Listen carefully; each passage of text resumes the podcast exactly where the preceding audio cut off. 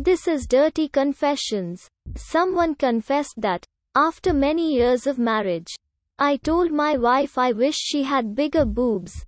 My wife and I have been married for 27 years. She's always had small breasts. They were perkier when we were first married at 20 years. They were bigger when we had our children and she was breastfeeding and now in our late 40s they are a bit saggy. My wife has complained for years about having small breasts.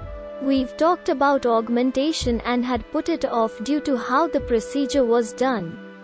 We know there are new ways and the possibility of her losing some feeling in her nipples. I am going on a business trip and she is going with me to lay on the beach and by the pool for three. Four days. One of the nights we may be going to a cocktail party so she has been trying on some of her dresses. She had on her cute little black one and again complained about her small breasts because she doesn't fill out the upper half of her cocktail dress.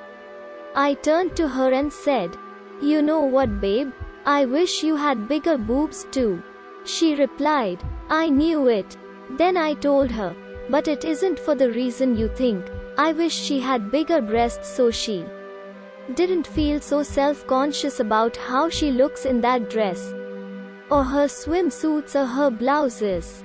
That is the only reason. I love her breasts just the way they are. I have always been an ass man and she had a great little bubble butt.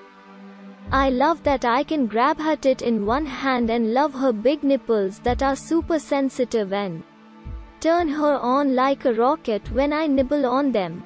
Ladies, when you have a man that loves you more than anyone or anything on the planet, please know that he loves you for who you are. Everything my wife has been through has sculpted her body to the perfection I see in front of me.